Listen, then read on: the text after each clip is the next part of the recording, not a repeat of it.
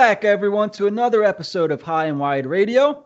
Here, as always, I'm Angry Jim with Jack and Kyle. Jack and Kyle, how are you guys?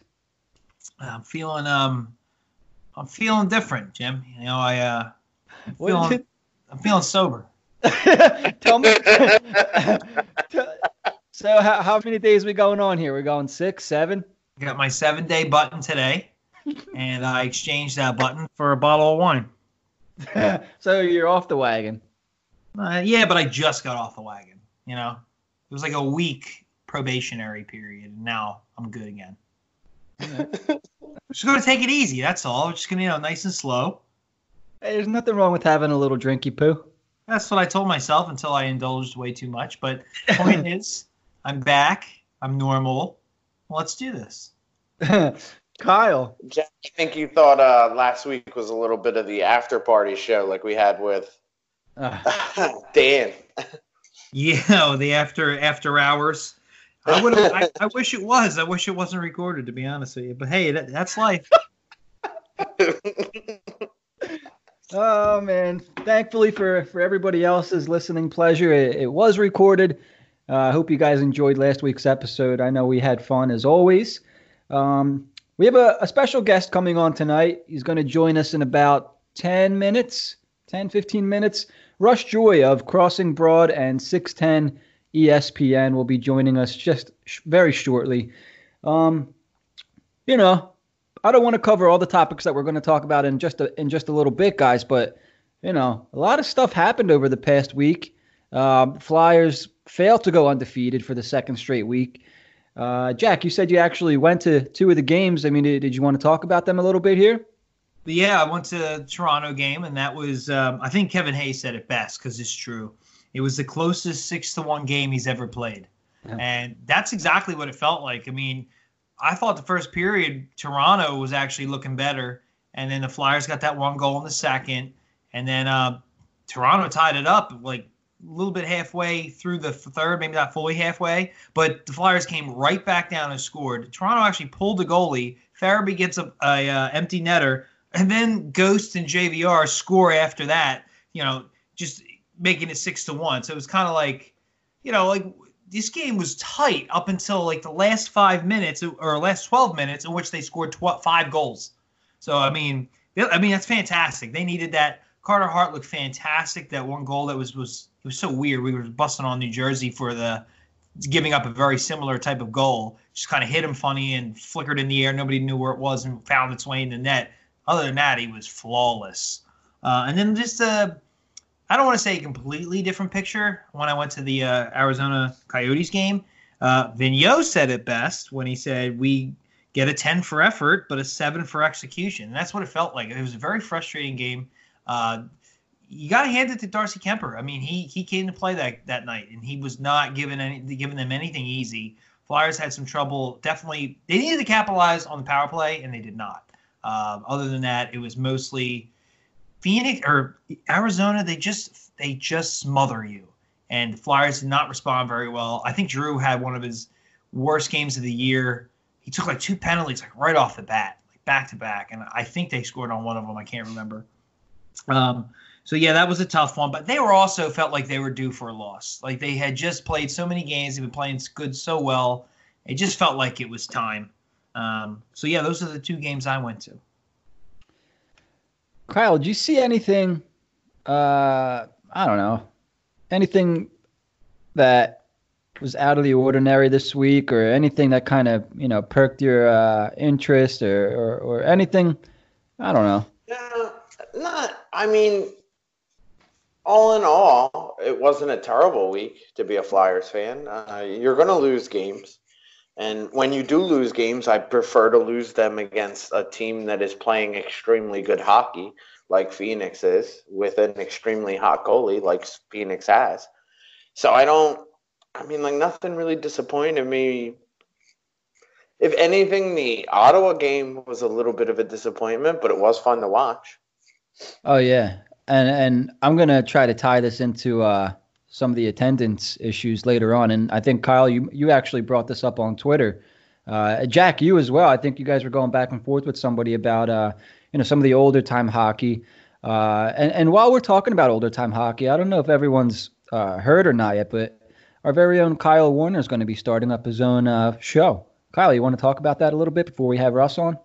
Yeah, man, no problem. So uh, basically, I've decided I'm going to start a show where I do one-on-one interviews. It's called Enforcers Corner. I'm going to have enforcers of the past, and hopefully, I can get some guys from the present on. Not that there's many that still exist, but uh, I'm going to sit down and interview them one-on-one, and hopefully, we get some good content out of it. Um, you can have me on the show whenever you want. I'm, I'm a present enforcer. yeah. For which team? uh, Delta Force. I'm No, sure Phil's told even- you stories. Don't you dare utter. Don't you dare utter that name like you're a member. Jesus. Ask Phil. Yep. We we just got an L for you mentioning you're on our team. They used to call me Machine Gun Jimmy back in uh, back when I played. Ask him. So you would be labeled a former enforcer.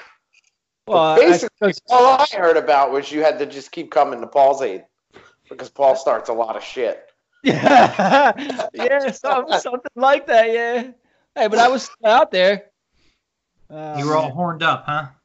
Uh, nonstop. I stay horned up, baby. Yeah, I, I'm still present. I just, you know, I don't have a. I'm a free agent right now. You know, I'm I'm doing the the party with you guys. But you ever Call need it that. Please never call it that again. what? Just Call do it us what? all a favor. Don't call it what? I'm not saying it. If I, if I ever had to fight Jim, you know, out there, Mr. Enforcer, I would just make sure I had some kind of food I know you can't have just in my glove. I would just wash it, you know, whitewash your face with it, and just watch the magic unfold after that. Just have the ambulance ready because that's all it would take. I- I'd be acting like I knocked you out, though. I'd be like, "Oh, go to sleep." You have guys getting knocked out with concussions, and we'll talk about uh, a certain player who's knocked out with concussion for uh, at least uh, the foreseeable future. But uh, yeah, you can knock me out with the with the red pepper. Yeah, put me straight into the hospital. Yep. um. So yeah, Kyle's got a new show coming up. It should be a fun show. I, I mean, I, I'm excited to listen. We've got some cool guests lined up for you guys. Um. Yeah. How did how do we get on enforcers there? well, it, his new show, essentially. Yeah. Uh, how did we get onto the new show? We were talking about what happened in the Sens game. Oh yeah, what a game, huh? Oh Yeah, yeah. like that game to have Stewart playing. Yeah, well, he'll definitely be playing next time. But it's just like I- I actually missed the majority of this game because of the time it was on, but I did catch the end. And Twitter's reaction to what Brady Tkachuk, the Brady Tkachuk, Scott Laughton uh, fiasco at the end has absolutely baffled me. Like, I don't know. I don't know what you guys think or what you guys thought. I'm all about standing up for your team and what have you, but just the way things went down was like it just blew my mind. I'm like, you got people like are cheering for this, tell, calling it badass when you cross check somebody from behind and then attack him while he's down. Like I'm all about standing up to somebody face to face, but attacking somebody from behind that's that's a that's a, a cheerable thing. Oh, and costing your team the game, by the way, because once he took that penalty, it, they, they weren't coming back. They were now killing a penalty with I don't even know how much time left.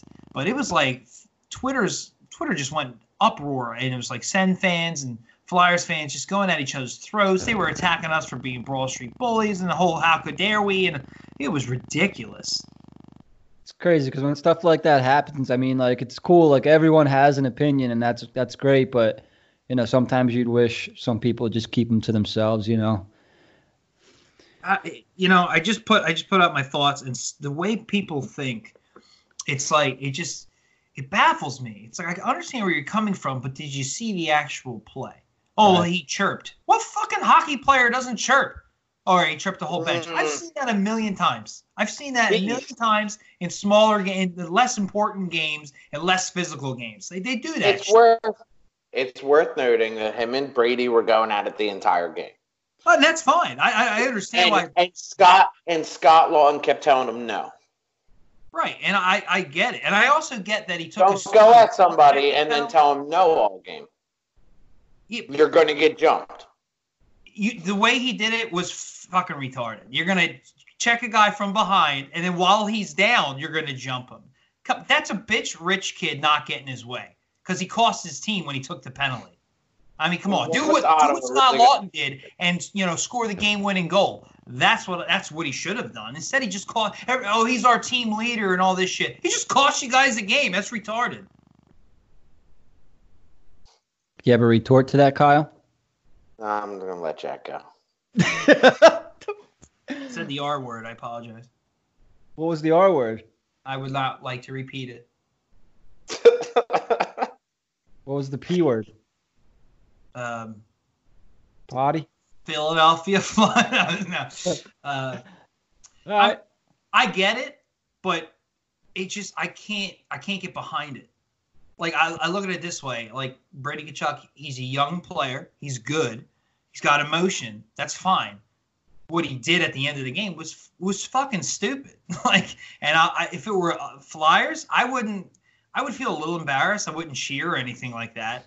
If he did that and didn't cost his team the game, I can understand that a little bit more, but mm, no, I, I can't get behind that.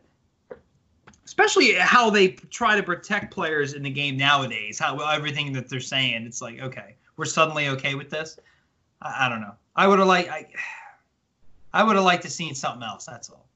Uh, great, great point, Jack. And you know, let's let's get to this more on the other side. Um, we got a, a quick ad coming up for you guys. Sorry about that. Um, listen to it. It's it's going to be my voice, sexy voice, and then we'll have Russ Joy coming up on the other side. So give us two minutes, and then we'll be back with um, Russ Joy.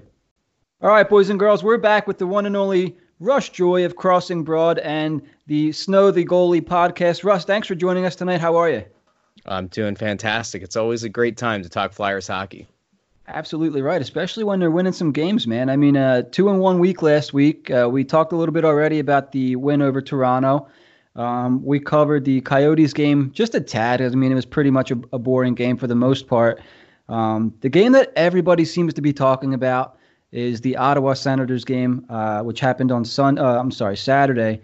Um, let's talk about that game a little bit. I mean, you you go to the games, Russ. What'd you see from um, the the Flyers team uh, on Saturday? What an unfortunate lead in on that one. It was the first game that I've missed, I think, in over oh, a month. get at.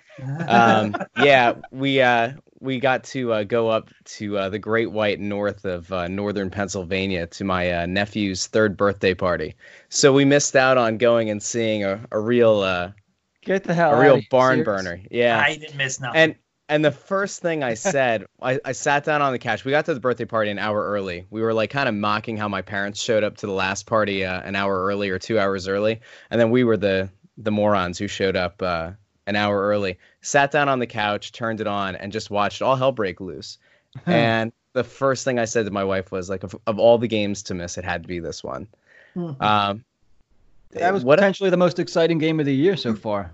Yeah, I mean, not necessarily for all the right reasons. I mean, they they've had better games, they've had better finishes to games, but you know, the the hit on uh, TK, I think is uh, it's one of the unfortunate kind of things that happens in hockey, and you know, I saw enough people saying that it was a dirty hit. I don't think it was dirty. I just think it it ended up being a, a confluence of a few bad events. And it's unfortunate because of how good TK's been. He's the personification of everything that the old Broad Street bully is supposed to be, mixed in with the uh, you know some of the finesse of the modern game. And it was great though to see the way that the team reacted and to see that Scott Laughton was out chirping, causing mayhem, and, and ultimately scoring the goal that wins him the game. So, I mean, there are positives to take out of that one for sure. I get why people were were so hyped up for it. Yeah, no doubt. And and let me um bring this part up here because you mentioned Scott Laughton chirping the bench a little bit. Um, Kyle, you had some uh, um, thoughts and opinions on that that that might you know ruffle a couple Flyers fans' feathers, but it's not necessarily the the wrong opinion. You want to talk about that a little bit? No, I just kind of felt like if you're going to be chirping the benches like that, if you're going to be playing the antagonist the entire game, when something like that takes place, you can't then play the victim. Like, oh, he jumps me, or as Flyers fans are putting it and defending Scott Laughton, like, oh, that was despicable and this, that, and the other thing. Well, at the same time, the Ottawa Senators ain't making the playoffs. So all they're playing for right now is pride. If you're going to sit there and chirp them and go at them and continue and not expect anything to take place, then that's on you, in my personal opinion. No, do I think it was a clean play? No, absolutely not. Do did I not necessarily think it was going to take place? I was pretty sure something was going to take place. And then on top of that, you have a broken finger that you still have wrapped up. You can't fight. Stop.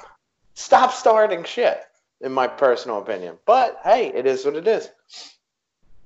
Yeah, I, I kind of like that stuff. I mean, granted, he only had nine fingers, so it's not like he could fight. But I mean, you know, you're going up against a, a younger team. You're going up against a, a, guy like Brady Tkachuk, who, you know, he's a young kid, still 20 years old. You, you know, you can get under his skin type stuff.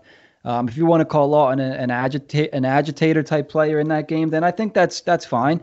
Um, he went out and he did a job. You know, he, number one, he scored the game-winning goal, which you know is really what you want in that game. And then you know to to skate by and chirp the bench and you know bait the other team's. I guess he's their best player on the team into you know what ended up being a game-ending penalty. Uh, for the most part, I, I think that's pretty smart by Scott Law, and I think it's pretty heads up uh, playing by a guy that's turning out to be one of the leaders on this roster. Um, Jim, you took the words right out of my mouth. I was going to say that Tkachuk essentially played into Laughton's game. And he did. I get that something was going to happen, but I just didn't like the way it happened. He was cross checked from behind and then jumped, and the guy's already hurt. I, I mean, I get it. He, he chirped because that's not exactly a foreign concept, but Laughton got them riled up and scored the game winning goal. Tkachuk, while he did have a goal earlier in the game, just cost his team at the end of the night. Like yep. so all this leadership stuff about Tkachuk is, is just it's silly. I think he made a bitch rich kid move. Um, this really, I'm getting a penalty for this. Well, then I'm gonna get my I'm gonna get my worth. You know, because just cost the team the game, and, and I think that's what that was. And I don't think players go into a season think, well, we're not doing anything this year. I, I not not November or December. I think that they're playing and they've been playing better. They've been beating teams they shouldn't have been beaten and they got guys already looking at getting re-signed or traded because they've been playing well, and it's December. Uh, I think that they wanted that game, and they had that game, and he fell into Laughton's trap. And you know, if he'd have like gotten gotten his face and started pushing and shoving, I wouldn't have said a word. You know, broken finger or not, like I get it, he's starting stuff, but the way it went down was like, come on, that's that's bush league. It's the perfect Philly play, though, isn't it? Yeah, it's well, it's exactly it's exactly what fans want to see. Yep. And it's the perfect example of of being really the the perfect kind of Philly player, right? It's a guy who is willing to cause mayhem despite having an injury. It's a guy who's going to get in the other team's head and and draw a stupid penalty on them. And I think part of the reason that that the play looked as bad as it did, um, the cross check and then the jumping from behind, is hockey hasn't been nearly as brutal or as physical as I think we've grown accustomed to seeing. Fighting has, in you know, for the most part this season with the Flyers, been non-existent. You're not seeing the the kind of I wouldn't even say like goonish ways of the past, but we're seeing more of like a, a almost like a finesse game. And this Flyers team that has always built an identity on being a tough group, it, it's not something that we've seen a lot of this year. So the Laughton thing here is is good the acting I, don't know, upset that he got jumped from behind. Again, it's it's kind of like a perfect embodiment of what a Philly fan is, right? There's part of that acting tough, and then when it actually happens, you kind of go off and, and cry to your to your pals, right? Like it's just kind of the way that it works. And then if you get called on it, you say, "No, I, I wasn't crying to them at all. I was just telling them I was, you know, they're lucky that they held me back." It's just kind of the the perfect way for it to work out. But Laughton, I think, has done a really good job of being a guy who despite being a first round pick and, and kind of being criticized by fans for, for quite a while for only being a bottom six forward, he's doing exactly what you need a bottom six guy to do. And the most impressive part of Laughton, I think, is from him being out for an extended period of time, it didn't take him much of any time to get back into the swing of things. And that's something that you can't say about a lot of players when they come off of an injury. He was a, a an impact player from from the get go. Uh, it seems him and uh, Kevin Hayes have found almost instant chemistry on that third line. Yeah, um, and I, I, if you go and watch the uh, behind the scenes videos that the Flyers put out of Kevin Hayes, um, I think you could see why a guy would want to have chemistry. Um, you have the off the ice kind of thing where he said that he thinks this is the tightest group that he's ever played with, mm-hmm. and you watch those videos and you see that the way the guys interact with him, and it's pretty clear that he is uh, part comedian and part locker room glue. It's a, it's a really underrated quality of a player to come in as a brand new player to a team who's coming in with a history with the with the head coach and and that might be part of why he's you know made an alternate captain. But to be the guy that's more than just a liaison between the coach and the players he's a guy that clearly has made and and forged relationships with the the rest of his teammates and he looks to be you know part of why this locker room seems to be so tight and that, that that says a lot about his character. Again, like as a first year player with this organization, and the fact that you know Giroux said after the um, I think it was after the Toronto game, uh, we asked him about it, and Giroux said that Hayes feels like he's been here for ten years. You know, it's just it's something that you don't see from a new player. No, at least not not here, not recently, not in the last couple years. I mean, usually we get the uh, you know the guys we can't wait for them to leave, like the Weises and, and guys like that. But I think Kevin Hayes has been a, breath of fresh air, especially you know with this roster, um, where he's he's come in and he's not afraid to be himself. He, you know, um, like you said, he, he kind of lightens up the mood in that locker room a little bit. Uh, the coach knows him. He, he's fun to watch. I mean, uh, when they first signed him, I know if I could speak for myself wasn't crazy for the signing, but he's completely changed my perception of what kind of player he is. And then you know his personality just makes him it makes him a fan favorite, I think. And he had to fight from from out from behind uh, right from the get go. Oh yeah. Uh, he he referenced us over on uh, I guess it was Spittin' Chicklets about Frank Seravalli from TSN came on Snow the goalie and we were talking about Hayes and he said that um, Seravalli told us that a, a, a player had told him, I think it was the night before Game Seven in Boston, that he had run into Hayes, and Hayes said the only way that he was going to sign with the Flyers is if they overpaid him. So we're like, okay, you know, good soundbite, good moment. We put it out. It got picked up by uh, Yahoo in Canada, and then all of a sudden, it just caught a life of its own. And Hayes said as much as you know, it was something that the guys in the locker room were kind of ribbing him about early on. Um, he he's done a really great job. I mean, there there is no way to quantify the the importance of being able to fight your way out of that kind of perception with your teammates, even if they were joking, but more importantly with the fan base. And he hasn't put up the points, right? Like he's crossed that 50 point threshold once in his career.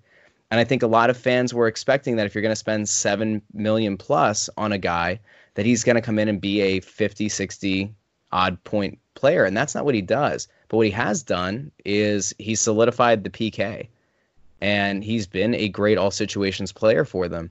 And you know, it's nice to occasionally see like he had a goal last week where, you know, he's he's out there dangling the puck, he's mm. out pushing guys away, and he and he's kind of doing whatever he wants with the puck. He's been he's been yeah a breath of fresh air. No doubt. You guys have anything you want to add in on on Kevin Hayes? Scott Laughton? No, I mean, I enjoy the hell out of watching him play hockey. The way he protects the puck is something like not a lot of players in the league can do. I mean, granted, he's not going to absolutely wow you with 80, 90 points. And quite frankly, I don't need that out of the guy. What I needed was exactly what I'm getting out of him.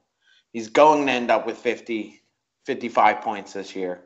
He's right on pace for it. Um, and he has solidified the PK, which is exactly what they needed. I mean, the way he plays the game um, from a fan standpoint, I can get why people got mad when they seen the price tag. But like Russ was just saying, pretty sure Philly's behind the dude now after a couple months of watching him play. That's for sure.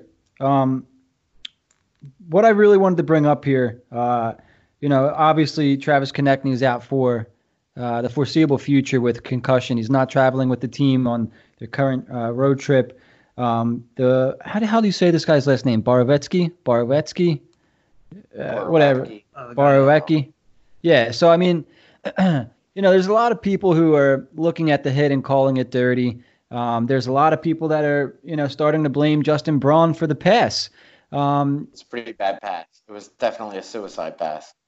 Yeah, I, I mean, I, I, can only assume that he saw Konecny open in this in the second, and maybe it was a quick flinch. He made the pass, and you know didn't see uh, Borovetsky behind him.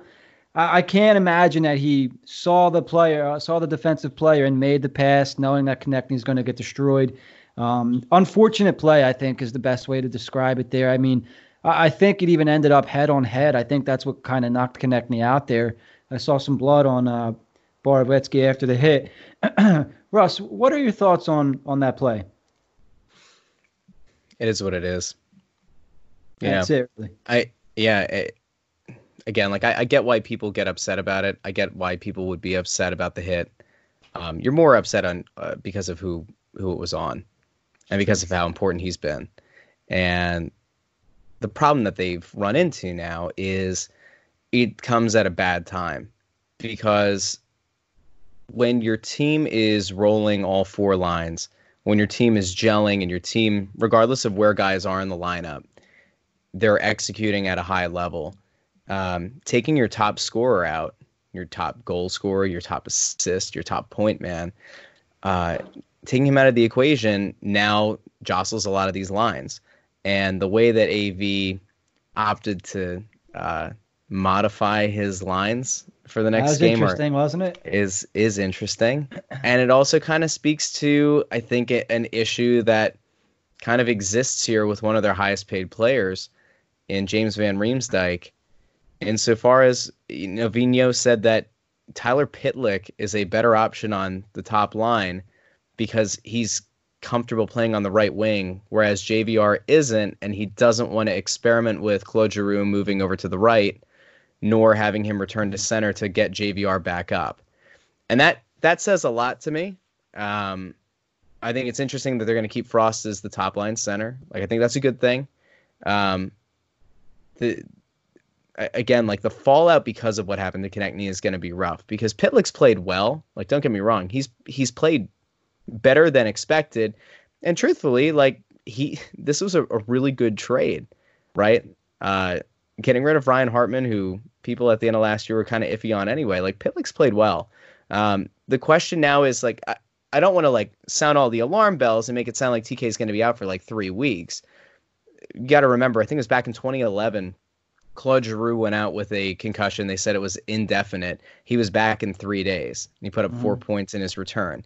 The Flyers have never been a uh, fully transparent team when it comes to concussions or how long it's going to take a guy to to recover or the severity of the concussion. It, it, I mean, could he be out for a long time? Sure. Could he be back in? You know, in in a week or so? Yeah, you know, anything's possible. They said that he's not going to make the trip with the team, but things change. Things change mm-hmm. all the time. It takes you know a couple of days of being cleared by doctors, and you're back in at it. So it's an unfortunate play, but you know we'll have to see how the team is able to to recover and and to try to fill in. I, am not expecting Tyler Pitlick to be the only guy to get a look on that top line with with Frost and Giroux though. No, I don't think so either. Um, Jack, what do you um what are your opinions on on that hit? Uh, I mean, it is what it is. Is a good way to put it. I, I watching in slow motion is tough because I don't like watching Konecny looking at the pass and then get leveled. But it in real time, it is what it is, and it's a shame. Um, I don't want to seem too too much like a softy. You know, it, it's still hockey at the end of the day. And yeah, no, I mean, going into the line combinations, that's I, it, what I mean. What does that tell you about JVR, man? And this is what him having two goals in recent games. Not that I'm impressed with, really that impressed with either one of them. I mean, they were up. They have to be up like five to one for him to score. You know, and um, Pitlick's been a little spark plug. I, have liked what I've seen from him for sure. He's got that energy going, and maybe he uh, maybe he gets more Morgan Frost going or something like that. You know, because this that line hasn't done a whole lot. uh, at least lately. Um, so yeah, I mean, I'm not against it. Uh, JVR needs to show me more, that's for sure. He's still getting his power play time, is he not? Yeah, and I, th- I think that's you know I, I'm okay with him being on the fourth. I say okay when I think about how much money he's making. I'm kind of not okay with it. Um, but as I guess he's he's going to get his points on the power play. So I mean, and when you look at this lineup, where where else can you really put him? I mean, Laughton's playing well with Hayes, Lindblom's playing well with Coots. Uh, you got to keep Giroux and, and Frost together, I guess, right? Unless you're going to move uh, G to center or to right wing. I mean, there's nowhere else for JVR in this lineup, and I don't know. That's kind of weird. I want to say it could potentially be a problem. It could be an issue. Because, uh, like, realistically, Russ, how long can you keep a guy making seven million dollars on your fourth line? Uh, it depends. It really depends on your your coach. Your coach has the clout to make that decision. So there there are two things. Uh, one, the way that you just outlined the lines is interesting, and it's it's a, a very good way to do it in talking about duos more so than the lines themselves. Because what a lot of people don't seem to realize, or a lot of fans often don't totally grasp, is coaches, especially in the case of AV, like we had him on our show in the summer, and like he talked a lot about wanting to find those duos that work well together more so than the lines, right? That's just the way that coaches like to roll. And then you can plug and play somebody to see if you can build chemistry a- across the line, um, kind of like what he found early in the season with, uh, as TK put them, uh, he named them Coots and the Kids when it was he and, and Lindblom and uh, Couturier together. Um, as for like how long JVR stays down on the fourth line, I mean, it, it, to me, it it comes back to he he can stay there because of the way that the team is meshing. He has not been a malcontent. I can tell you that there are other guys in the locker room who historically when things don't go their way with with them playing where they want in the lineup, um, they can become a bit of a malcontent. And Van Riemsdyk, I think his first run in Philly was one of those guys. And in this return stint, he's being looked at more as a leader. Um, he's being looked at more uh, as a role model for the younger guys. And I think that that seems to be something where in the post game scrums, when when he's requested, he kind of keeps coming back to this idea of, you know, everybody having to be like next man up, about you know not getting your head down, about continuing to play with confidence.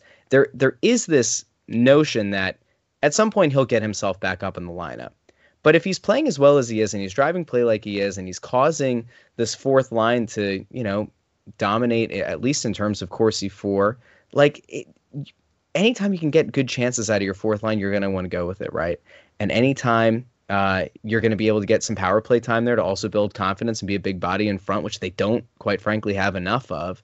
Um, he's going to find the net it, he's too good and he's been too good for too long at finding the back of the net for him to to not find it at, at the rate that you know he's he he's obviously underperforming the contract this season but it's not to say that he can't do it i think at some point he will and when he does he'll be as streaky of a player as he's ever been and you know we'll probably see a six game stretch where he puts in eight or nine and we're going to think this is the seven and a half million dollar guy and then the next week he'll go out and you know maybe in five games he'll have one goal and and everybody's gonna want to like you know rip him apart. So it just kind of is what it is. While we're on the topic of JVR, what do you think about all the people out there who who want more from JVR? Like it, it's weird because I feel like everybody knows that he was signed to do one thing and that's score goals. But I find that there's a lot of people out there who are frustrated because of his lack of physicality and you know he doesn't do anything for them on defense and blah blah blah. What do you? I mean, what do you say to to guys like that? I mean, what? How do you counter that? Like he's here to do one thing, and that's score. Have you have you watched him? Like yeah. I think the the people like the people who get upset that he's not the most physical guy, like you ha- you don't have to watch much film on him to see that that's just not the kind of guy he is.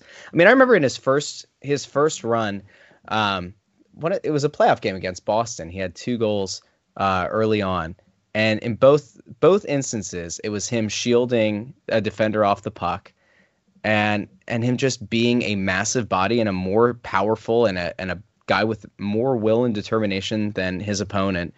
And he popped a couple in, and you're like, this is the kind of power forward that this team has lacked and needs. For whatever reason, he just doesn't do it. And it, you know, you can't change the way that a player plays. You can try, but after enough coaches and after enough, you know, people in his ear and after enough contracts, like at, at some point, you just kind of settle into the player that you are.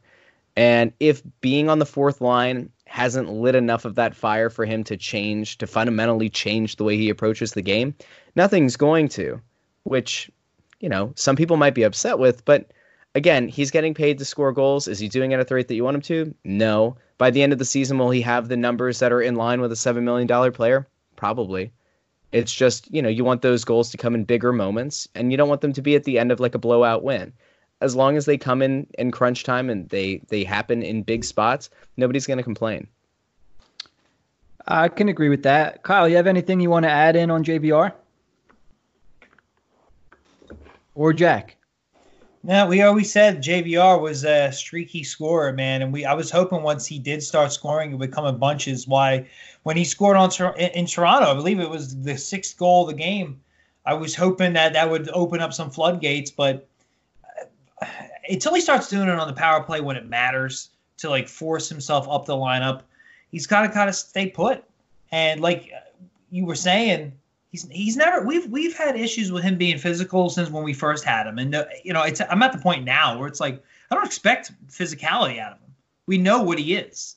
Like yep. you said, you watched him play the first time around here. He's a he's a goal scorer, power forward, and you know he just wins board battles uh, basically, but he's not going to hit anybody. He's not going to Lucic anything.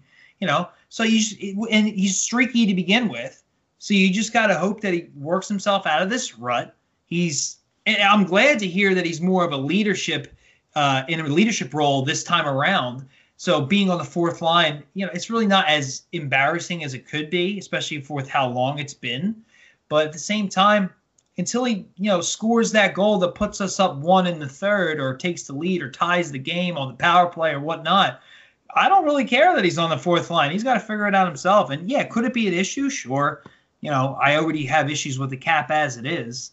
Um, and I do want him to be, uh, I want him to look a little bit juicy for when Seattle comes around, but you can't force these things. And I'm behind Vigneault because so far this team has gotten off to their best start since, geez, I don't know, our Stanley Cup year or maybe 2012. Like, so it is what it is. I hope he works himself out of it. He should. He's streaky to begin with. And I feel like if he does work himself out of it, in about a month and a half, we'll be talking about how he's, you know, gone cold again.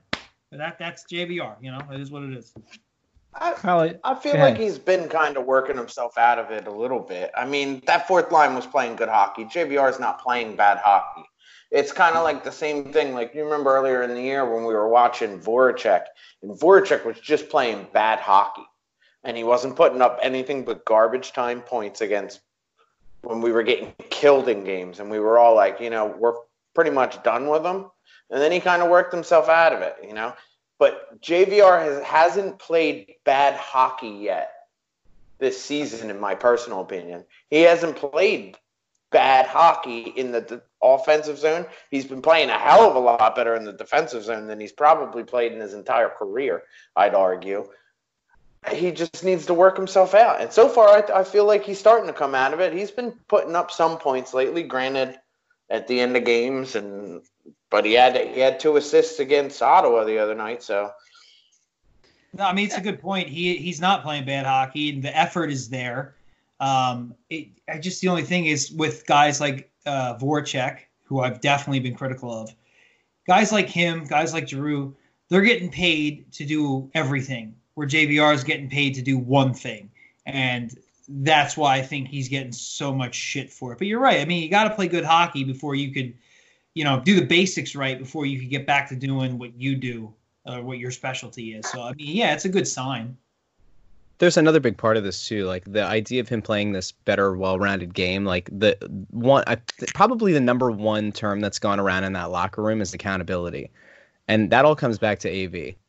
Um, it's one thing when a guy like Dave Hakstol, who's an unproven commodity beyond the you know beyond the college game, is in. It's another thing when Scott Gordon, who had you know had served as a head coach before in an interim basis and and had been an assistant coach and had been down at the the AHL it's one thing when he tries to, you know, rattle guys and, and shift them in the lineup. It's another thing when a guy who's come in, who's taken two different teams to a Stanley Cup final, comes in and has clout, and and he shifts those lines and he changes the way that they practice.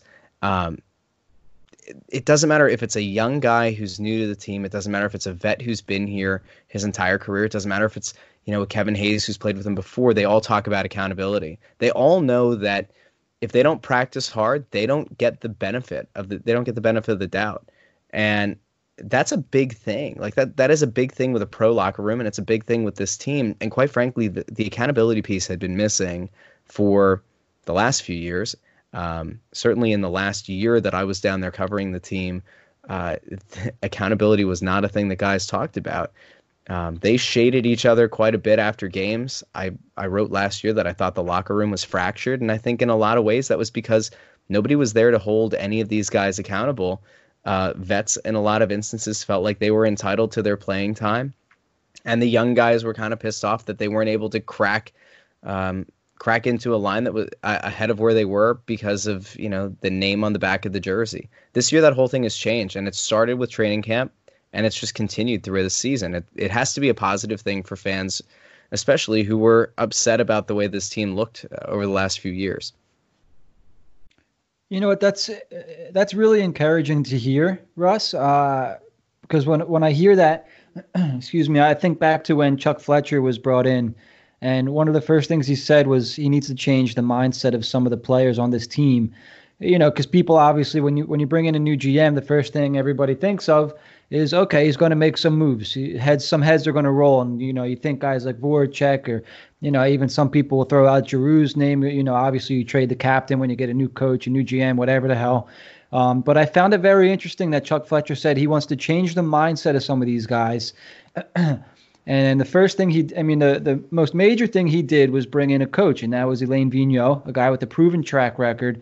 Um, these teams are always near the top of the league. He's won a couple division titles. He's, I believe, he's won a couple Presidents trophies. You know, he's been to two Stanley Cup Finals. I, I wasn't. I was happy that they brought in Vigneault. I wasn't sure if he was going to be able to change some of the guys on this roster, and I'm thinking about guys like Voracek. Uh, don't get me wrong here. I've always loved Giroux, but there always just seemed to be something off for me there. Um, and you know you can tell me if i'm wrong it's okay i'm wrong a lot but he just seemed like maybe he was uh i don't know how to how to say it russ he maybe like too much one of the guys as opposed to being the guy that was going to hold players accountable there um, so once Alain Vigneault was brought in you're kind of seeing things trickle down uh, and i've noticed a lot in interviews players sound the same and i feel like you can hear the coach through the players uh, am i accurate there yeah it's a good way to put it um, it's it's not as if they're they're mindless drones that are just right. mouthpieces for the coach, but you can tell that the message has gotten through, and it it's just been game in and game out. I, I can't tell you how different that locker room feels, even after a loss this season versus last season. I mean, after wins, it's it's still a much better experience than wins were last year because they were so few and far between last year and that was more of a celebration of just you know not sucking for an extended period of time. Whereas this year it's they they feel like they can legitimately contend. After losses um you know the the Arizona game which you know I know you guys said was was a a bad one to watch a boring one to watch. It was. Um you know last year if that game had had worked out the way that it did it would be a sullen, sunken kind of miserable place to walk into where the guys were all just frustrated with each other for not being able to to break through. The team this year, it's not as if they had shaken it off by the time we got down there, but they were able to take a few positives out of it and it was right on to the next game. And it wasn't in that kind of fake way where you just say you take one game at a time, we got to forget this, move on to the next, blah, blah, blah. It was, all right, like this team that we played is a good team. There were things that we didn't execute properly. We know, and and I think two of the players at after that game said, we know that our co- we know that AV is going to have the film ready to go for us to take a look at it. And so you know, it it just again it, it comes back to th- this team knows what to expect from this coaching staff, and that goes a long way. Um, and and AV is very clear about what he expects from his players to practice games everywhere. And that's why these guys all sound like they're on the same page because they legitimately are. It feels as a fan. I mean, it, it's great to see because you know that that's kind of where it starts. If like the word you used, the locker room was fractured last year. I mean, we could see that kind of stuff by the way the team plays. You could see what kind of guys are out there for themselves, and um, you know, it, it really is. It's tough to watch. So, having seen what we've seen so far this year, it's only been encouraging as a fan because you know this this is just the beginning. They're only two three months in, and we're seeing some major major changes. You know, as far as locker room chemistry, and then it tra- it's translating to play on the ice. Um, I don't want to get too hung up on that because we have a couple more topics here. I don't want to hold you too long past nine here, Russ. Um, don't I worry wanted, about it. My my uh, kids are asleep, and I'm just. Oh, so you got out. all night then, huh? I'm just here. I'm just here so I won't get fined. oh, nice. Um, all right, so then let's um, let's keep going. And so uh, there was we already kind of touched on the Brady Tkachuk hit and Scott Laughton. Obviously, um, I had uh, uh, Jason Martinez on another show last week on the show I do with Dan, uh, the Angry Negative Show, and I asked him to name a player who maybe the fans perceive in a negative way, and you know maybe they're wrong for maybe because I'm a fan as well. Maybe we're wrong for perceiving a player that way. Um, does any anybody? You're in the locker room, so this is a good guy to ask. Are we wrong for perceiving any any certain player uh, in a negative light, or does any anybody come to mind who maybe is misunderstood for you? There's there's nobody off the top of my head. Okay, Jim, then Jim, can I interject real quick here? Sure. If okay, so if you Russ, you've been doing this for a few years, a few seasons. It's second second year, yeah. Okay, so you were there last year. Can you please explain to me then what the uh, mystery that Andrew MacDonald's aura was that he's this the greatest guy ever, and he's so fantastic that he could literally swim on the ice, and it didn't matter. I I don't think anybody could explain it. Uh, That's you know, it's it's like there were a lot of things. I mean, look, we have to remember, like, if if the if the question is what did Andrew MacDonald do particularly well? The answer, of course, is n- not really anything. but you also have to remember, like last year, Dave Hakstol chose to scratch Oskar Lindblom to play Finnish Scarface, Jori Lehtera. and so it's so many stupid things happened last season that I I I, I can't even begin to touch on uh, on what he did well. I do feel a little bit bad because it was the uh, the game where they gave out the individual awards at the end of the season that the writers voted on, and some of them voted very poorly on, and whatever. Sometimes I wonder if if some of the people in the press box watched the same game. Um,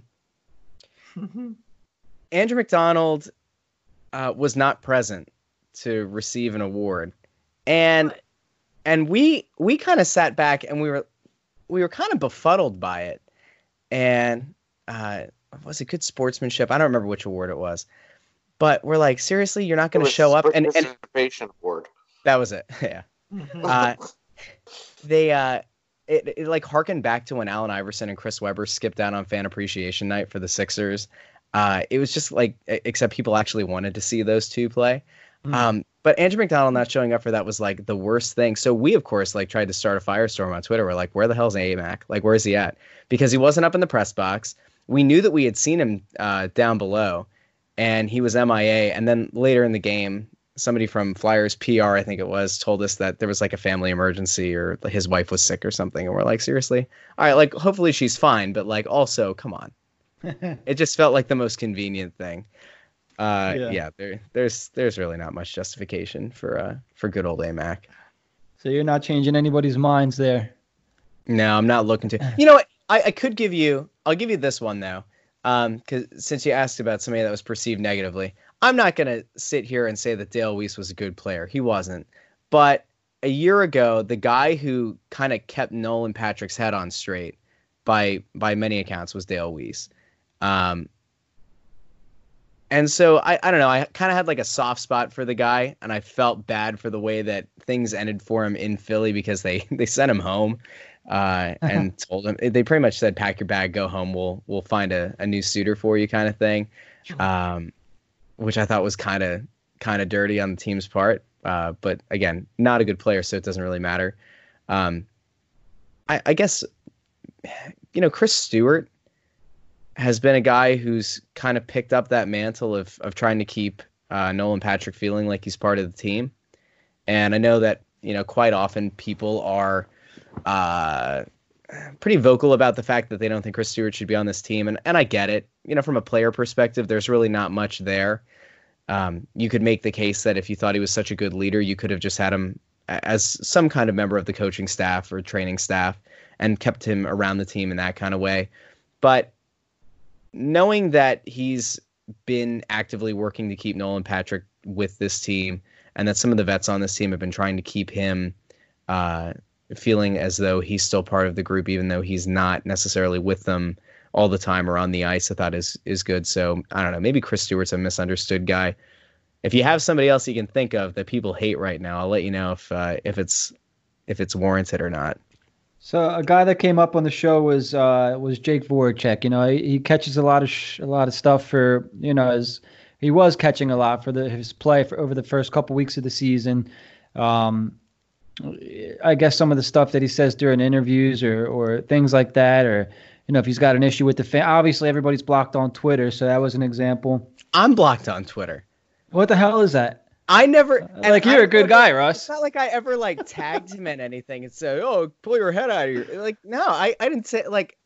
I just remember one day, like I saw him tagged in a tweet, and I and I went to click on it. It's like you're blocked. I'm like, look, not many people block me. It takes a lot.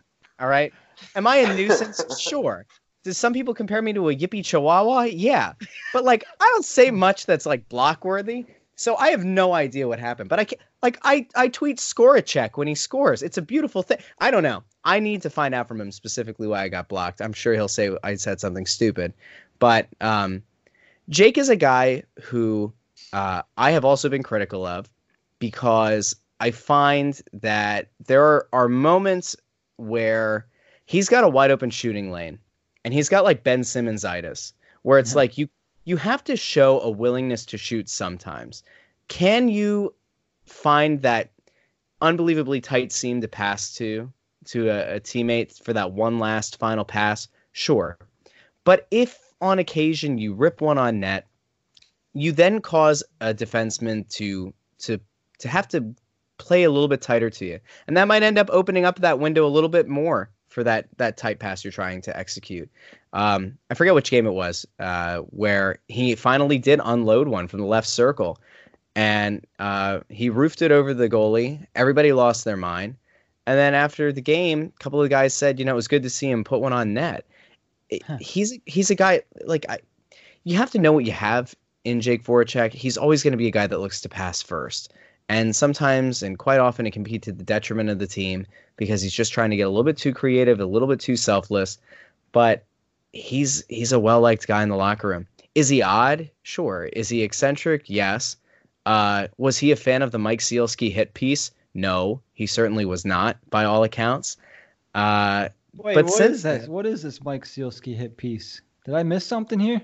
uh, Do the you uh, guys, Jack, Kyle, do you guys know what that is? Did I miss something?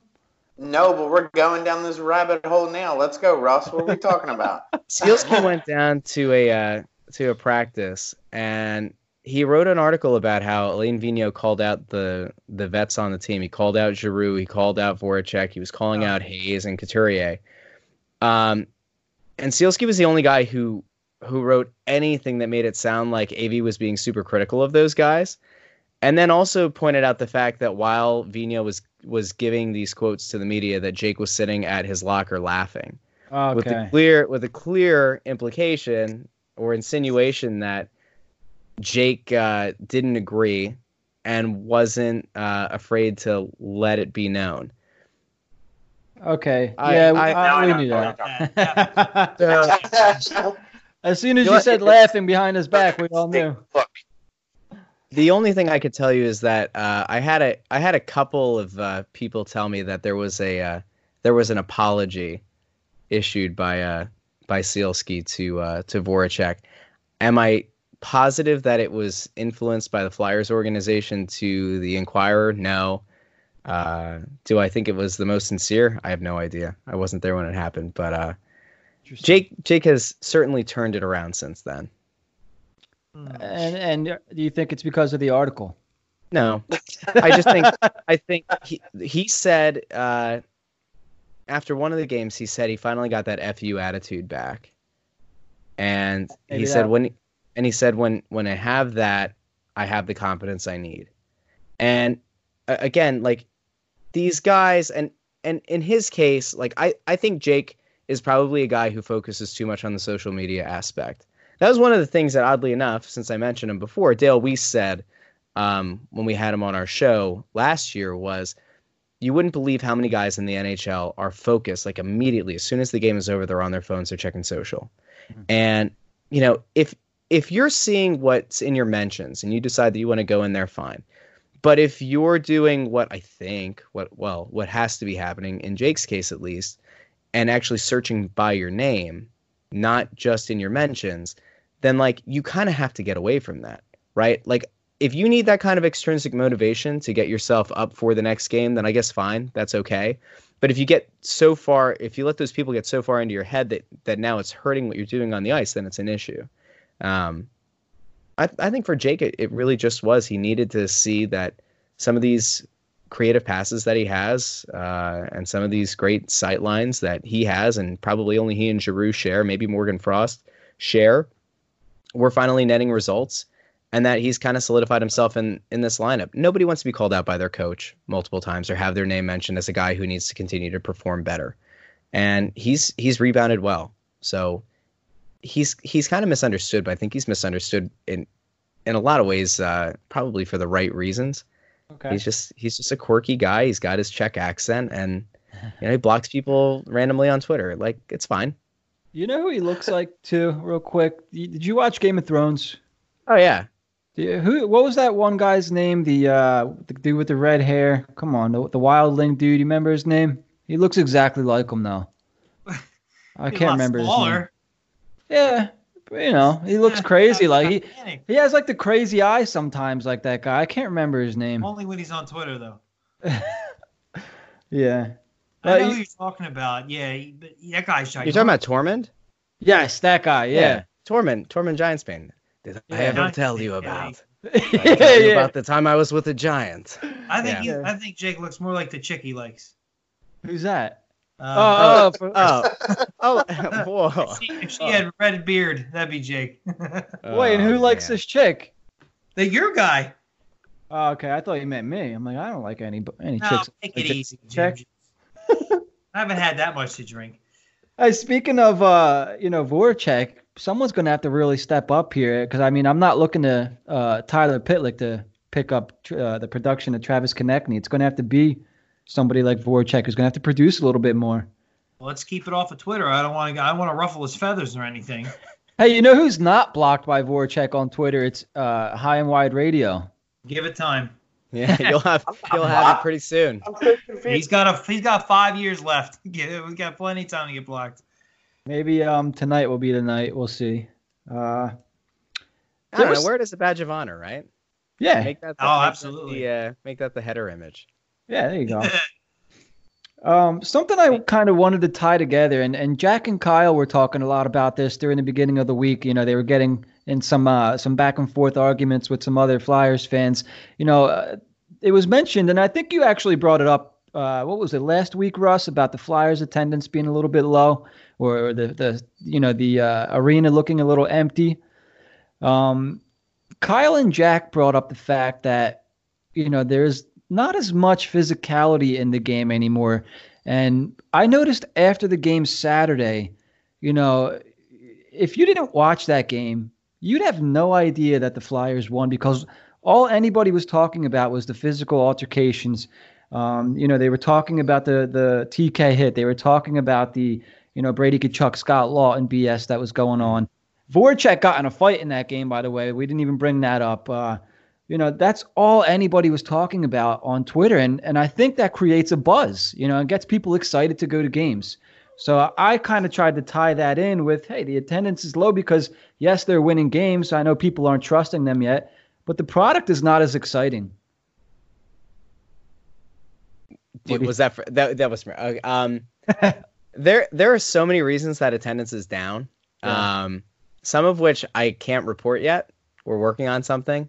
Okay. Um here are things that have that have been public that that are definitely part of this. One, um, I happen to frequent a lot of Facebook groups, which is obviously a different demo than than oh the Twitter God, sphere. I don't know how you do it. Um, yeah. and and there's a certain gal whose voice was often tied to the Flyers and oh is no longer doing so, whose statue was once outside of Xfinity Live and no longer is.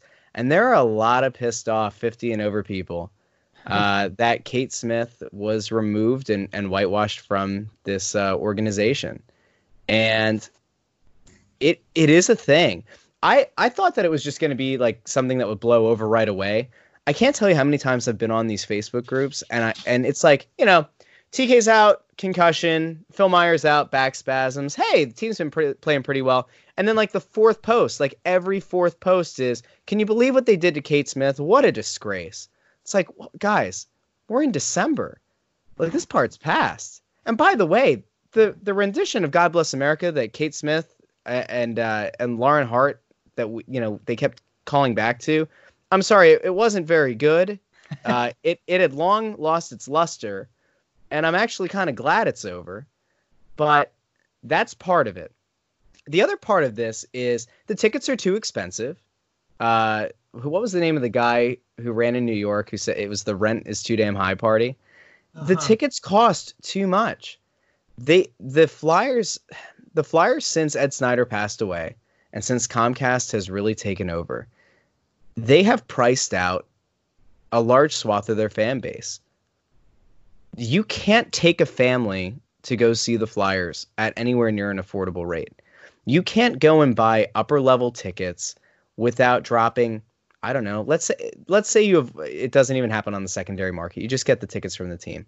Say it's 75 bucks a ticket or 65 bucks a ticket to sit up top for a family of 4. Add into that $22 for parking, Add into that, it's what fourteen dollars for a beer.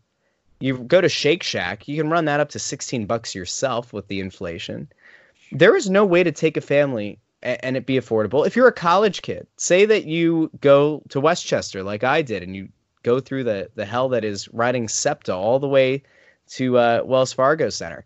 You can't afford that. You have to go to the secondary market, where, by the way, a lot of tickets are marked up because the team has been selling large large, and I mean large amounts of tickets to corporate brokers who then don't turn around and sell the tickets or they inflate them themselves, all of a sudden you have large sections of the arena that are empty. Meanwhile, the $25 standing room only tickets that they started this season are sold out, except for uh, last week. There was uh, the Toronto game, there was nobody up there. But these are all reasons that attendance is down, and the Flyers should be ashamed of it but they're not. Hey Russ, uh, real quick, and then Jack and Kyle, I'll, I'll let you guys go on this. But you mentioned the you know the corporate sellouts. I mean, you're seeing big chunks of seating that are completely empty, and uh, that's what that is. Like they're, they're either you know they're selling these tickets to the I think the corporations they're putting them online to sell, or they're just not going to the games. I mean, uh, like uh, I'll look online for for tickets and stuff, and you know I'll look last minute because that's when everybody drops their price to like 40, 50, 60 bucks. You know, you can get yep. decent seats, but you know you're not selling all those tickets a half an hour, an hour before the game. There's no way. Nope. Um, There's not. Yeah. And and by the way, they also priced out um, what are essentially legacy season ticket holders that have had season tickets for generations they tripled the price on some lower level seats, um, all as part of offering this like nonsensical exclusive club in the lower level. And by the way, the Flyers increased their ticket prices after the debacle that was a season ago. You have to remember there was a time where the Sixers, uh, you know, turned things around and didn't raise prices as much as the Flyers did after last year.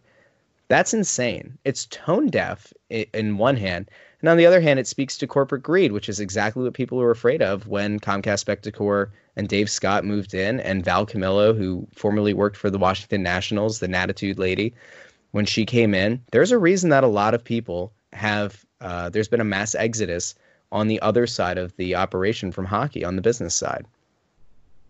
That's disappointing, man. Let me let me start by saying this. If you're not going to Flyers games solely because a statue of some broad isn't out front, go fuck yourself. Go fuck yourself. Seriously. If that's your reasoning, just get lost because I don't want you in the stadium anyway. Oh my! I was so enthralled in what Russ was saying about the corporate greed, and then Kyle goes back and says, off the top rope. And I, I don't disagree. I don't disagree, but I was in this whole corporate, you know, those those no. MFers. Are you kidding me? I'm this I is said, nightmare. I said, let me start with that. Let me start with that because hey, there's I mean, more. Let's get rid of some fans right off the bat. Secondly, like Russ was saying, I mean it's a corporate shell now. It's all it is. There's no oh, team family atmosphere aside from what's in the locker room. That, yeah. that that doesn't exist anymore. That's gone. That died with Snider. We all knew that was going to happen. To throw a fan base so far under the bus, the way the corporation of Comcast has done, that's just flat out disrespectful, in my personal opinion. But everybody expected it. I don't think there's a single person when Comcast took over that went, "Oh, everything's going to stay status quo." You know what I mean? No, we need a a 300 foot billboard of a goddamn uh, TV in there now. Like it is nice. Though. I'm pretty. it is nice. it is. It, it is, is, nice. It is but really that, nice. That's all going. That's all going to contribute to your ticket prices the, the four head coaches or three head coaches we have. That's, Come on, Comcast all gonna never pass off the expenses of a uh, of a renovation of a horrible building to their consumers. They would never do such a thing. Hashtag Comcast cares. but um, as to the point that we were discussing the other day on Twitter, and I was just bringing it up as a point, not necessarily the only reason that Flyers fans aren't showing up anymore. But let's be honest here even when the Flyers win games, it's it doesn't have the same taste in it. If that makes any sense that it did even in 2009, 2010. You know, there's just not that same edge to the game that there was even 10 years ago. So you lose a lot of older fans to that too. I mean, you have a lot of older fans watched the Broad Street Bullies, watched even in the nine, the eighties, the nineties, the the two thousands. It was still, it, albeit it wasn't Broad Street hockey seventies, it was still physical. I mean, it was still at any point in time a game could break out and be it would feel like a playoff atmosphere in the middle of the regular season. Now it's no longer like that. The season's not played that way. Here, I'll alienate some fans. If what? if you refuse to go out and support this team because the guys aren't or the guys are wearing visors on their helmets and aren't beating the unholy hell out of each other every 10 minutes, then you need to put your Vietnam War cap on, push those Walmart carts back in the row, go home and have a beer. and think about and think and think about your life because That's it's it, what I was saying though. It's that makes sense. it's it's uh, like there there are so many parts of this. I'll, go go back to what you were saying. I'm sorry. It it's just the, no, then even, even if they're not fist fighting every 10 minutes granted that's not the sport anymore it's not as physical as it was and it's not gonna be. But th- this happens. It, has been happening across every sport, right? Like this is the thing the NFL's had an issue with, right? The big hits aren't there anymore. It's become more of a finesse game. You can't touch the quarterback. You can't touch the receivers. And even if you do and, and it gets challenged, they're never going to overturn it for pass interference. It's happened in basketball. How many times have, I don't know how many of you guys enjoy watching basketball, but I can't tell you how many times, as somebody who does enjoy uh, basketball a lot, I've had to hear about, you know, the the good old days of the Pistons and how they were they were such a hard nosed team about how Michael Jordan's day this wouldn't fly, how Larry Bird wouldn't let this fly. It's like get over it. Like the game has changed. It's going to continue to evolve. Things are going to be different. It doesn't mean that it's worse. It doesn't mean that it's bad. It just means that the game is different. You have to deal with it. If you if you truly love the sport, you're going to support it through the highs and lows. You're going to support it through the the the changes that it has over the decades. Otherwise, you were just kind of like a fake fan. You were just there to to go watch the modernization of of like old Roman gladiators. And if that's your thing, like by all means, go have fun. Um, go watch, I don't know, like the ECHL and hope that there's like a 38 year old guy who's holding on to the dream, you know, a- another year. You like want to go find a, a, bunch of Doug Glatts. I love the movie Goon, but that's not an enjoyable brand of hockey to watch over a season. So I, I guess know. the point, the point I was trying to make was with the physicality being taken out of the sport, which listen, dude, I watch every game, so I'm definitely not abandoning the sport. But what I'm saying is, you took out a generation of people that have money and are willing to spend money to go to a game, and you you have a new generation, as you can see on Twitter for sure, that appreciates the finesse game much more, but don't exactly have the money to go to the game. That's going sure. to uh, that I mean, because what we were talking about was attendance. That's going to go into attendance woes.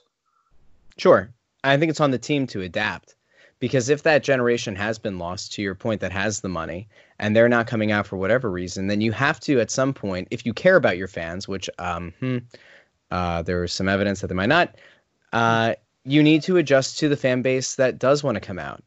And if that means that you have to start gearing more, like they they have a program in place for like last minute deals for college students, which is cool, and they don't do a good enough job of of um, publicizing to local college campuses. They should be doing a better job of of outreach to that demographic. Because here's the here's the real fear, and this should be a fear for Comcast. It should be a fear for any hockey fan in this area. It should be a, a fear for the NHL, quite frankly, across the board you don't want to have what's happening and has happened to baseball happen to hockey. You don't want to see the paradigm shift in the youth of the area go from supporting hockey or wearing a hockey sweater to school or wearing some kind of hockey memorabilia to not having any interest whatsoever. And that's one of the things that we've been hearing quite a bit from fans as we've been kind of doing some digging on this uh, story that I think will come out at some point uh, after we get a few people to brave up and go on record. Um, a lot of people have talked about the fact that their kids, their older kids who are in their 20s now, used to go to school wearing, uh, you know, their favorite player's sweater. You don't see it now. Um, I know plenty of teachers who tell me that you see international soccer jerseys, you'll see a Lionel Messi Barcelona jersey, and you won't see a single Flyers thing, even as the Flyers are in the midst of a winning streak. I mean, you're at a, at a point right now where if this team doesn't do a better job of branding itself and marketing to a younger audience, uh, the the Flyers that you knew and loved and the home ice advantage that people grew so accustomed to to finding is going to be dead and gone. And it it has to be a concern for the organization if they do truly care. I mean, that is so true, especially for the NHL as a whole. They've never marketed themselves very well. They've been the fourth sport of the big four forever now. And you just, you look at some of their commercials they force players like Patrick Kane to be in, and they are brutally painful to watch. Like they just yep. have no personality. What's even Mike Richards for just local stuff here? Like he no personality whatsoever. Like it, or the Wayne Simmonds uh I can't cure. Is a cure auto insurance? Oh yeah. my god! Now well, they got. What, now in fairness, got, that was great compared to Sproles. The Sproles one is Sproul, yeah, the worst local commercial in the history of local commercials. In there, and it just, but overall, it's oof, it is tough, you know. And and I, what scares me now is like a lot of the like I don't know if they're just millennials because technically I'm a millennial, even though I'm like 87 in the years 85. But like, oh, you'll argue with people on Twitter, they didn't even watch the game, and they and they got these full opinions And I'm like, did you watch the actually watch the game? Are you just here to stir the pot? Or you just follow along with you know the score after every period or what? Ha- are you just not that interested in the game anymore that you just you'll talk about it, you'll call yourself a Flyers fan, but as far as watching the game, you got better things to do, or you can't, you don't have the attention span to, to watch these games, let alone pay out the nose and go to one, which is what I was getting at. Like I think all these things we're talking about are contributing factors, obviously. That and some of the people who didn't care about Kate Smith as much and were older season ticket holders are just flat out dying. Like it's 2019 at this point. A lot of these guys go back to the 70s. My dad was a teenager then. He's like 62 years old. So I can't imagine like how many more people who, you know, adults like really are still around and go to games anymore. So I mean, yeah, it's it's a whole lot of things, and ultimately, like you're saying, I don't think Comcast really cares. It's all about the bottom line, and even if it might look bad, if they're still getting their, they're still all getting a nice, fat, filthy check, then we're not going to see much change for quite a while until things are really bad. For them, it's a matter of if the tickets are sold, and if they're sold to a corporation, they're technically sold, so they're still filling their coffers with the money, and until until people care enough um, to make it a mainstream, um, you know, four for four sports talk radio topic, it's not going to get the attention it deserves. And you're certainly not going to see NBC Sports Philly, who's the partner of the team, talk about how bad attendance is, right? So unless you're down there or unless you're following people on Twitter that are are down there showing how bad it's gotten, you would have no idea how bad attendance has has gotten down there. It was it was fine when it happened last year because the team was Drek the fact that it happened or or that the the way that things went down last week happened is inexplicable. The Toronto game, I think they announced the attendance was about 15,000. I, I would be shocked if there were more than 11,000 people there. I mean the entire the the upper bowl of the of the arena um, one of the corner sections had 10 people in it. There was one that was just down from press row where I think there might have been 20 people. And then you look at the lower bowl, of course, like you'll see the same six or seven rows in the same like eight different sections that are empty. And more concerning, I think, was not only were the standing room only tickets, uh, those seats empty in that game, but you saw a lot of the club and suite level seats were also unoccupied. Like that, this was strange. It was strange on a lot of levels. Uh, to the point about millennials, here's part of the the issue, I guess. I'm a millennial. My partner in crime, Anthony Sanfilippo, is not a millennial. And he would tell you that part of the problem that you find with, uh, you know, wondering if people are watching the game is this notion that yeah, there there is a younger crowd that is 100% in on the analytics and believes that watching the games and the eye test uh, is a terrible way to go about evaluating what you're seeing on the ice. And so there's like that millennial Twitter take of all analytics all the time. And then I guess the boomer take on Facebook, which is 100% eye test. And there are very few people who are willing and able to to take the two, fuse them together, try to synthesize it, and then present it to people in a way that you know takes the best of both worlds into account. It it has become a, a growing issue. Uh, analytics are great, and we use them in our analysis, but you also have to know what you're watching. And in a lot of cases, I think with a, a, lot, in the case of a lot of younger fans, you're not seeing that, and that part is is obviously going to be frustrating for anybody who does watch the games. That's a really good point, especially about analytics. Uh, that's something that we've uh, discussed here a lot: is not being married to one or the other, but using each as a tool to, you know, ultimately come to the best conclusion. And like I said, Twitter is such a terrible cesspool of people who don't watch the game and God, they get under your skin awfully quick. But yeah, I mean, that explains it. If you're not watching, you're not using the eye test, you're using analytics. Why would you go to the game or watch the game to begin with? Well, we, um, uh, sorry, go ahead. Now, a prime example of that was uh, Ghost's return to playing after being scratched for what was it, two or three games? Mm-hmm. He had a goal, and it was a sloppy goal. He just kind of tossed it, and it bounced off a couple things and went in. And overall, he had a terrible game eye test wise. He gave away the puck multiple times in his own zone, gave away the puck in the neutral zone multiple times. But analytically speaking, It, it said he was one of the best defensemen on the team that game, and he actually ended up with the first star somehow. I was so confused. If you uh, if you happen to research who it was that made that pick and what site they're right for, uh, you'll be able to see pretty quickly, I guess, why he got the first star in that game. Um, that kind of thing goes a long way. It it, it is kind of interesting. I I wish that they would publicize uh, when people do make the selections on the stars, because you'll see. So like that that was one example. I'm not gonna go bury the person because I don't I don't know this person all that well. I know the site they write for and, Yeah. and and all that nonsense. Um, there are certainly the people who have been entrenched in covering the team for a long time who pick the three stars based on who they think the fans just want to hear. So there have been a, a few times in the last two seasons where it's like Claude Giroux's your third star, Carter Hart's your first star, and it doesn't matter how either of them played. You just can automatically go with those two in those positions. Um, it, the the analytics argument, I think, um, in the hockey sense, like uh, I don't remember the guy's name. We talked about him last week, Micah something. Um, he was doing this this stat about individual impact and isol- or isolated impact. And in September, he was basing it on, I guess, last season's numbers and said that Ivan Provorov uh, was a second pair defenseman or third pair defenseman who like dramatically hurt his team on the power play.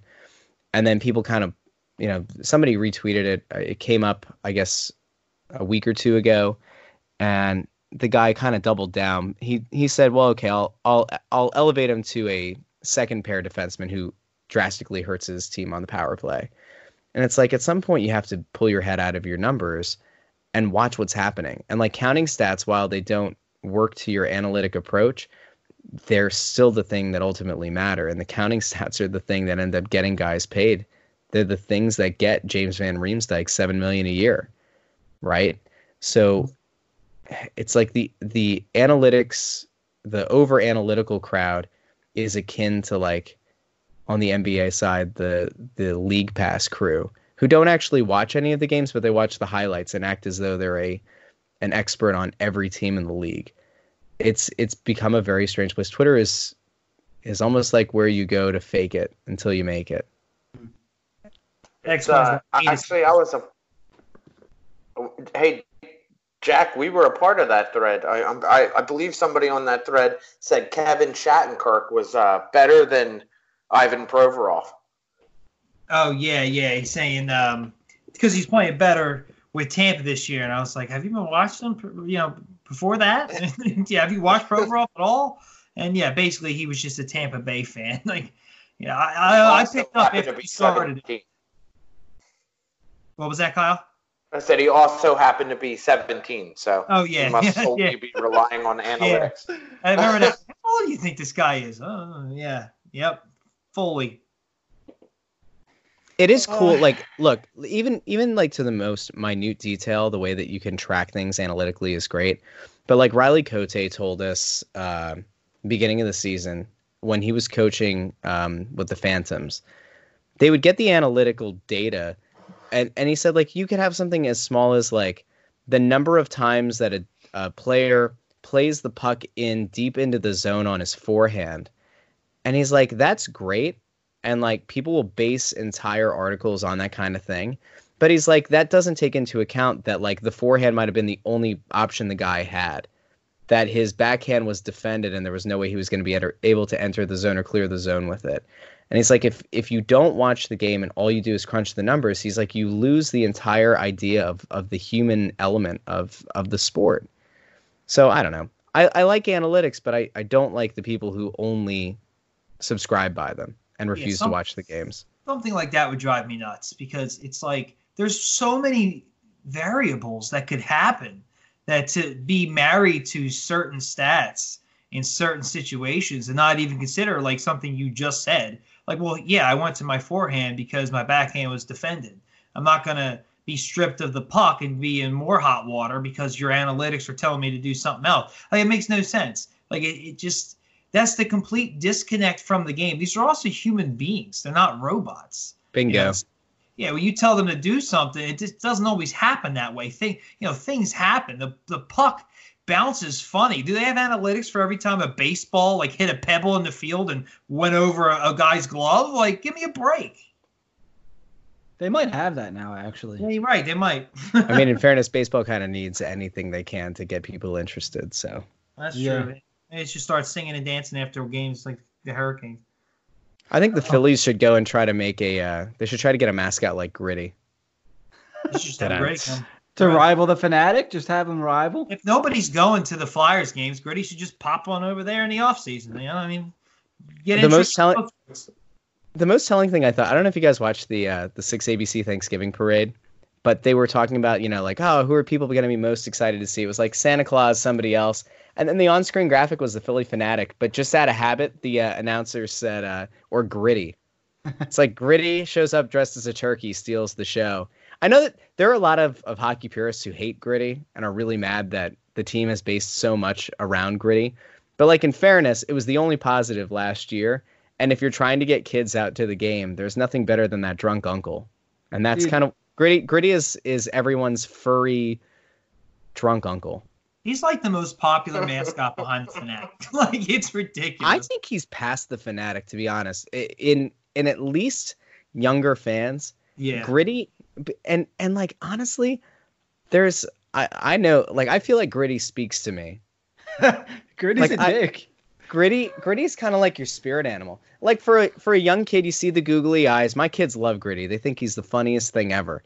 But then like when you watch gritty go like spray people down with silly spray and then the nhl has to delete the video or or he's like you know getting into fights with people in the stands. I know most of that is uh is uh prearranged and everything. But like there's something about it him stumbling around. When he went streaking at the uh, outdoor classic game last year uh, at the Linc. He just goes streaking across the entire field and then uh, belly flops onto like the little side rink. It's like those are the kind of things a phillie phanatic can't do.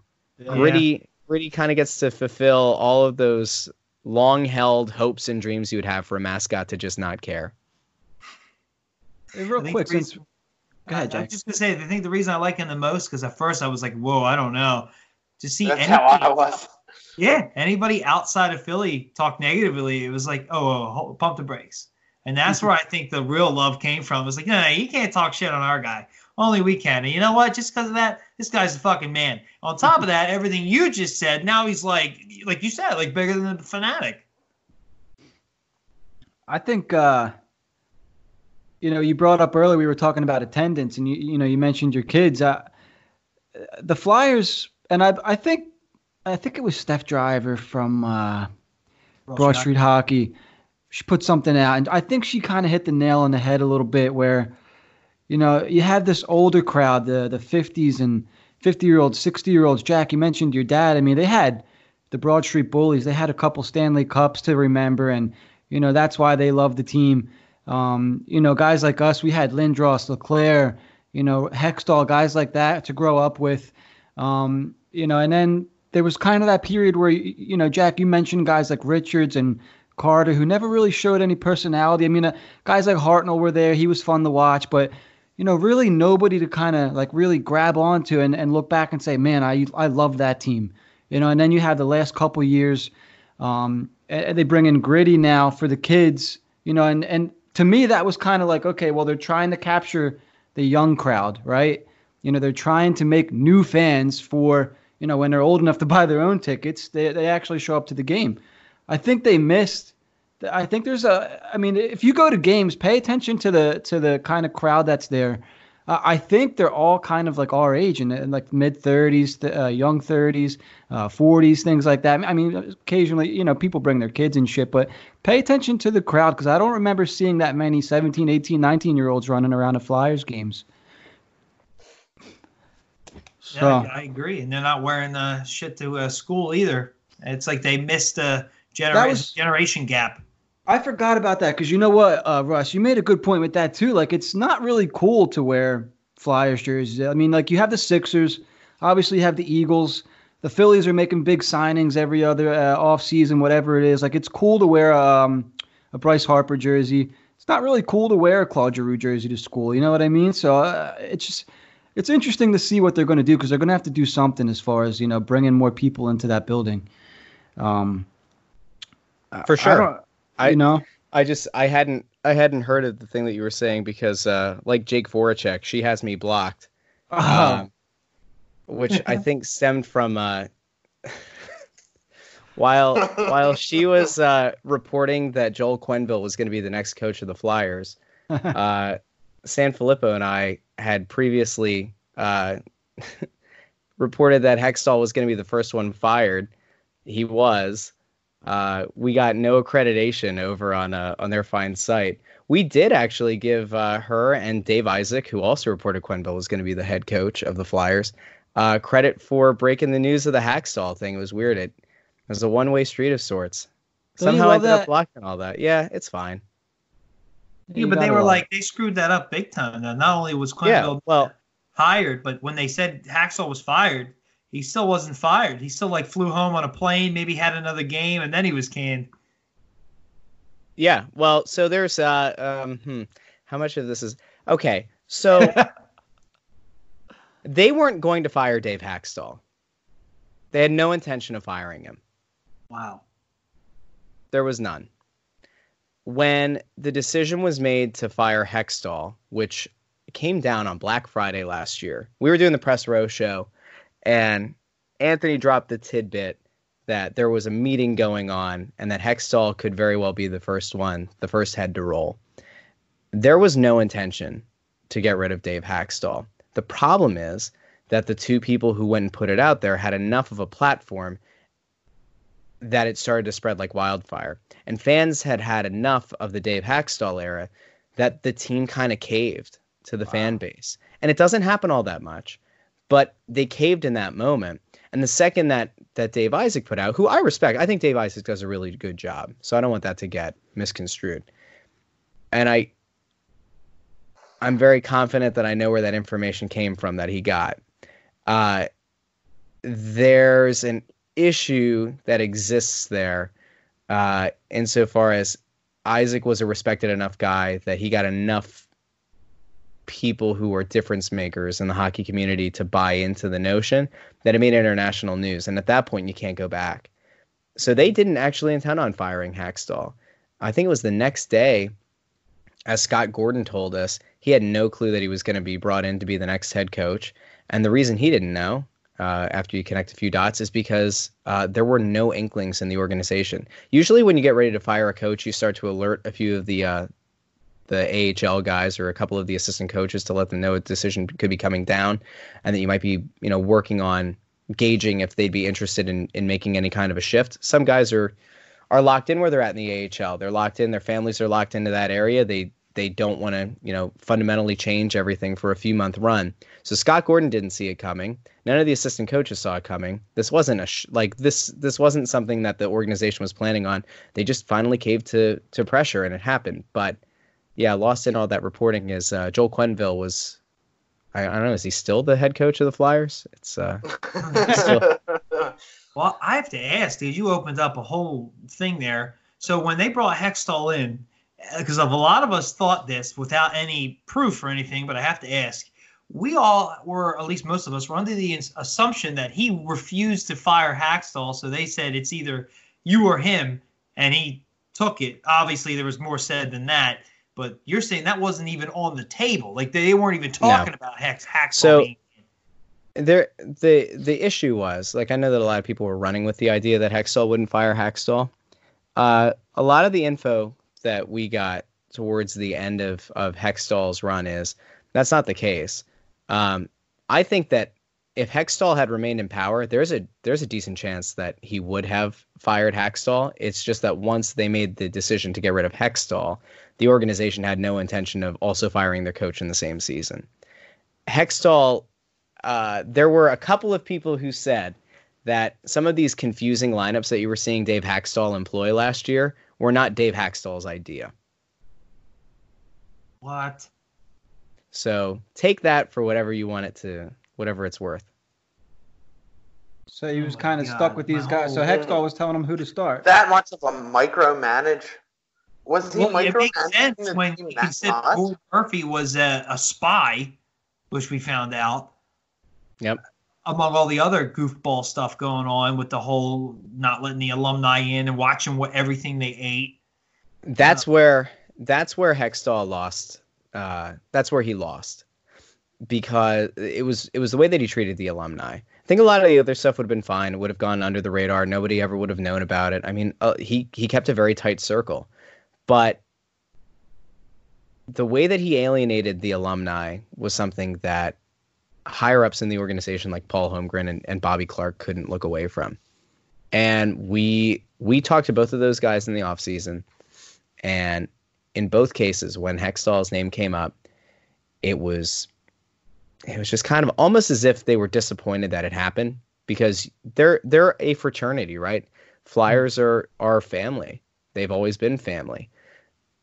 And it was almost as if I, I got the sense that it felt like some of them felt like they were betrayed by the way that Hextall went about dealing with the alumni of the team, and that the trust that had been there kind of eroded. Hextall had had closed off the circle so much that uh, there were there were murmurings that uh, Paul Holmgren wasn't even privy to what was going on with the organization, and he was technically Hextall's boss. Wow. Uh, so it was a it, it was a it was an untenable situation the fact that it lasted as long as it did, I think, was just because they they wanted to look out for one of their own. But at some point, enough things had rubbed enough people at enough levels of the organization the wrong way that they had no choice but to get rid of Ron Hextall.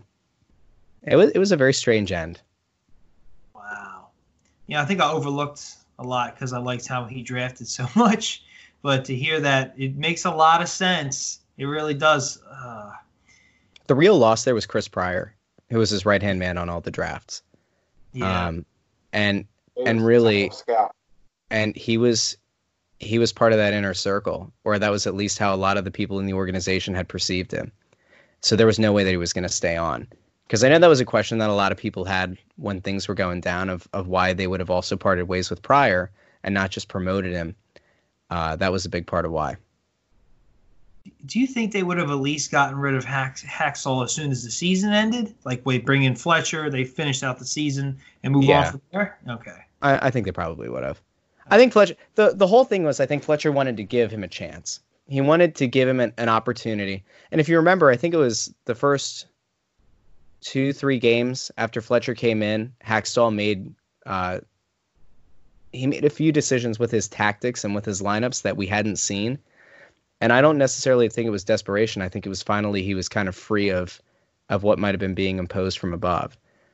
But even that said, he obviously didn't do a good enough job to save his to save his position with the team. So it you know it kind of doesn't matter at the end of the day. Yeah. I just that's so mind-boggling because it's like with the GM, it's like they usually get more than one head coach. You know, they get another shot at it, and it's just yeah. to see that that's why I think everybody assumed that he put it, you know, it all out there for Hakstol. But I mean, what you're saying makes so much more sense with everything else that had come out at that time. So there you go. Wow. Yeah. So I mean, uh, I, without even realizing, we're almost uh, an hour and a half, just about an hour and a half. It's almost ten o'clock over here, Russ. I wasn't kidding when I told you we could talk to you all night. Um, we're gonna have to have you on again. I mean, I don't want to keep you on too late tonight. Uh, so I mean, uh, we're gonna wrap this one up. I mean, unless there's anything you guys want to add in real quick before we end here. Was there anything we wanna, missed? Yeah, just want to say, Russ, it was an absolute joy. hey, hey, hey, hey! Yes, that. But seriously, that was some awesome information. Great conversation. Thank you so much for coming on. Thanks for having me. Appreciate it. Oh, yeah, yeah, we'll have to do this again, man. Thanks a lot, and uh, we'll, we'll have to talk soon. Absolutely.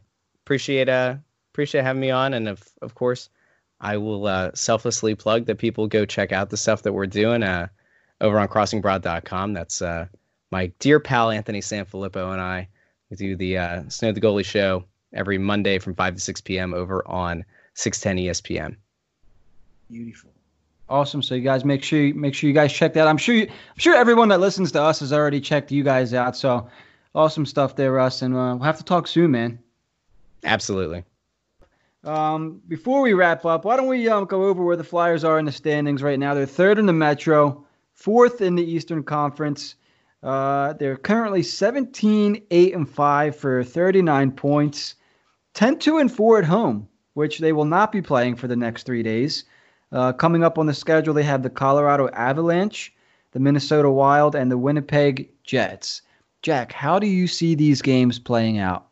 I think they lose five to two to Colorado. I think they win five to four to Minnesota, uh, Minnesota, and I think they win four to one against Winnipeg. So two and one. Wow, Kyle. I think they're gonna beat Colorado. Wow.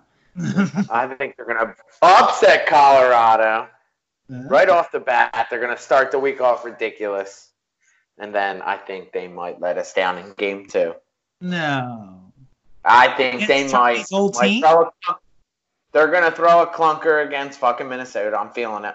I don't think And then Chuck I Fletcher's think gonna they like surprise that. us again and fucking whack off fucking Winnipeg. Whack off. What are they gonna do? Who's getting whacked off? Here, bumped off and whacked, and he comes out whack off. you think that uh, Ch- Chucky Fletcher would let this team lose to his old squad? think I think I'm feeling a letdown game there.